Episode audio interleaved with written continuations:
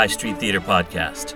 Inspiring talks, tips, thoughts, and theories on live performance. Shakespeare to Sondheim, Broadway to the West End. If it's part of the stage, it's part of this show. I'm Eric Domeray. Thanks for joining me. Let's get started. Good evening, everybody. Eric Domeray here. Happy St. Joseph's Day. I'm wearing my red for that. Not a lot of people know that. Everybody wears their green for St. Patrick's Day, but today is St. Joseph's Day. Uh, and so we wear red for that. So, some of you, I know my son is having to read Romeo and Juliet um, while he is being quarantined. And of course, that excites me, but it may not be exciting a lot of you. Some of you may hate William Shakespeare. And that's okay that you hate him. But what I want to do with this video here is maybe uh, put aside some of your fears with Shakespeare, is take away some of the mystery of it. Um, this video might get a little controversial with some people because it's a, a sticky subject and I'm going to be critical of some things. Uh, I don't mean to step on anybody's toes while doing it, but I'm probably going to, so I'm not going to apologize for that.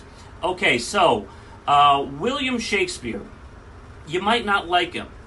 And I always uh, ask my students this. I say, how many of you like Shakespeare? And some of them, because they're in a theater class, feel obligated to like Shakespeare. You're not obligated to like Shakespeare. If you don't like Shakespeare, you don't like Shakespeare. But I always ask why. Now, I want you guys that are watching this video right here to take a second, and I want you, if you don't like Shakespeare, why don't you like Shakespeare?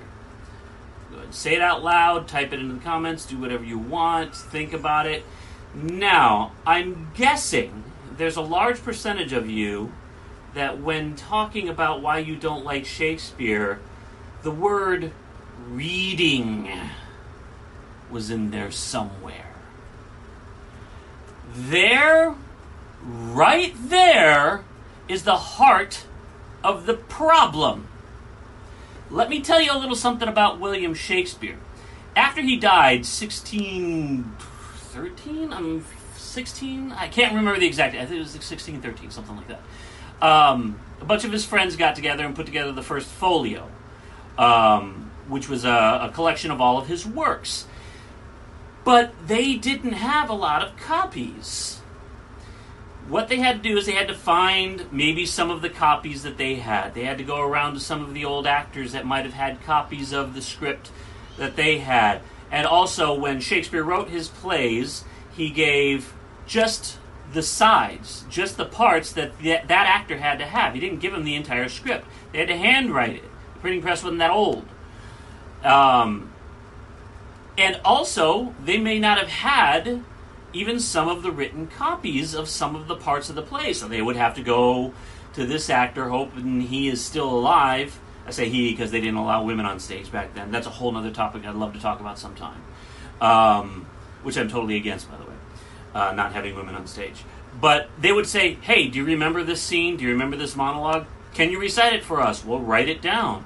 So here's the thing if Shakespeare intended for his plays to be read, wouldn't he have had copies of them for people to read? Isn't that strange? Wow. So, a lot of people say William Shakespeare is the greatest writer in the English language. Okay, here comes my first controversial part, but hear me out. I disagree. Because I think Shakespeare was the greatest dramatist in the English language. So, let me explain that a little bit. His plays were not meant to be read, they were meant to be seen and heard. He wrote the words down for the actor so that the actor could put them into his mouth and interpret that for the audience, to interact with the audience, to play off of them, maybe change the inflection, maybe change the context for the audience. Um, that is what he was doing. He was a dramatist. I stumbled, I, I did a quick Google search right before um, doing this video right here, and I, I just put some quotes together from the first article that I found.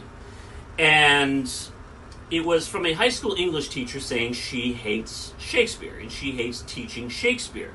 Um, the first thing she wrote, Shakespeare, of course, is seen by many as the greatest writer in the English language and central to the Western canon. Problem right there, if you're seeing him as exclusively a writer, you're completely missing the point. Then she says, I'm going to quote her here, but uh, and I know I'm not going to criticize her too much. She's not here to defend herself. It's from Washington Post article, and she was making some other points that I thought were very, very good. And I'm just touching on the Shakespeare ones here. She says, I'm a high school English teacher. Uh, I'm not supposed to dislike Shakespeare, but I do. And not only do I dislike Shakespeare because of my own personal disinterest in reading stories written in an early form of the English language that I cannot always easily navigate, you can't read it. You don't get the inflection of the actor. You don't get their personal connection with the language. Um, it's meant to be put into somebody else's mouth. Then she went on to say this. Now, I don't disagree with her here. I would love this. She says, So I ask, why not teach the oral tradition out of Africa, which includes an equally relevant commentary on human behavior? Agreed. Why not teach translations of early writings or oral storytelling from Latin America or Southeast Asia, other parts of the world? 100% agree with her. But she's missing the point. This is an oral tradition. It was not meant to be read. It was meant to be heard. So, that right there, if you approach Shakespeare as a dramatist, you're going to understand him better. Communicate that to your kids who are at home right now. It's okay that they're bored reading it. Sometimes when I read, I haven't read every single Shakespeare play. I've probably read about three quarters of them. Um, I've seen half of them. Um, and sometimes when I'm reading it for the first time, I don't understand quite what's going on, but I see an actor perform it, and it makes sense because they have their own personal passions they connect with it. They interpret the words in a certain way. They understand the thought process of the character. They rehearsed it. They've worked on it. And they're delivering that to me. They've connected it. They synthesized it with themselves. And then they've communicated it that way. So you look at him as a dramatist, first and foremost. So I say this why not watch some Shakespeare before you read it? Now, I got, let me go to the reversal of this argument. I had somebody say to me one time, wait a minute, but I like reading Shakespeare. Good. I'm not trying to take that away from you. And that's fine, that you get something out of that. That is so beautiful. Great. You have to look at the intent of it. The intent of it was to be further interpreted by another actor. Now, Shakespeare gave lots of clues to those actors on how to do that, but it was meant to be put into their mouths as well. You could take an auto mechanic, and that auto mechanic might have a passion for carburetors. That's fabulous. They might know everything there is to know about carburetors. They might know every car that had a carburetor, if it was a two barrel carburetor, four barrel carburetor. Um, they might know exactly how to transfer this to that, how to make a two barrel into four barrel, all this. They might be great at carburetors. But they're missing the point. That's only a piece of it the, the carburetor is only a piece of the car that makes the car go. The intent is to get you from A to B with that car. All right. So, this article that I was reading, um, that I have a lot of criticisms for, I'll say it came from the Washington Post, and it made me laugh. I'd have nothing against the Washington Post, but the Washington Post tagline right there was Democracy dies in darkness. Well, hopefully, I shed a little light on this article for you, Washington Post. So, in this time right here, let, I'm going to give you three, real quick, and I'm about to wrap this up. Three movies right here that I think embody Shakespeare well, that I think handle the language well. I think Shakespeare's better live because he wrote for a live stage. Um, he wrote more to be heard, and cinema is really meant for the visuals that tell the story. But here are some that I think do a good job.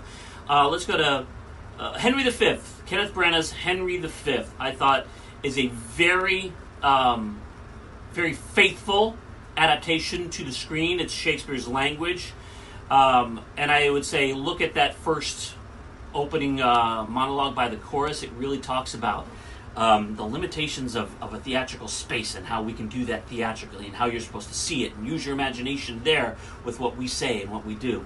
So I would say Henry V, Kenneth Branagh, I think it was 1989.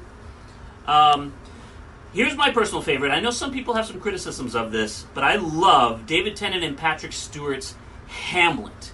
Now it was on stage with the uh, I believe it was the Royal Shakespeare Company, and then they slightly adapted it so to a film, but you can still sense how it was a stage adaptation. I thought David Tennant did a brilliant, brilliant job.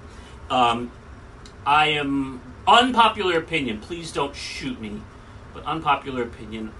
I'm not a big fan of the Kenneth Branagh Hamlet, even though they attack the uh, language. I think very faithfully.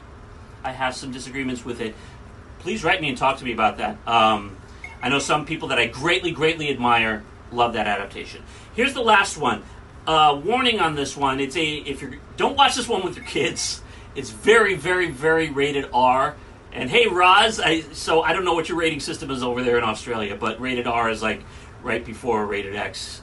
Here, it's um, there's a lot of sex in it, a lot of a lot of blood in it.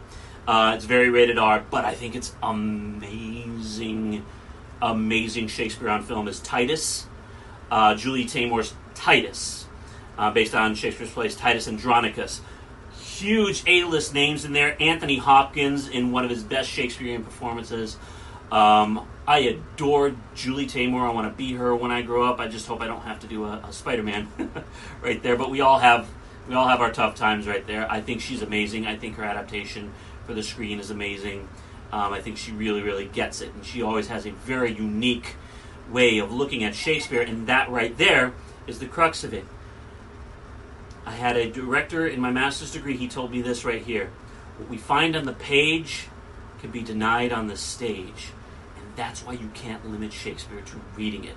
So I will say this during this time when you guys are home with your kids, if they've got some Shakespeare, watch the movies.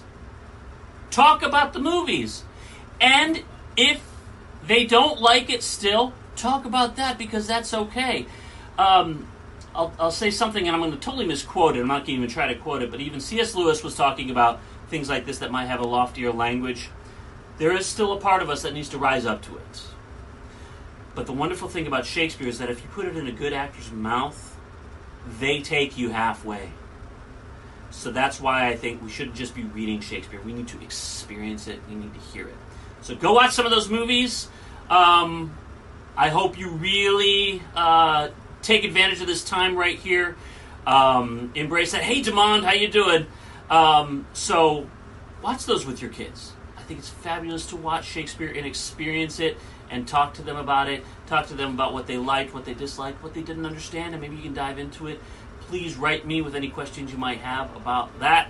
Um, I adore Shakespeare. I have a passion for Shakespeare, so uh, talk to me about it and tell me that you've gone and watched some of those movies. Just don't watch Titus with your kids. It's very rated R.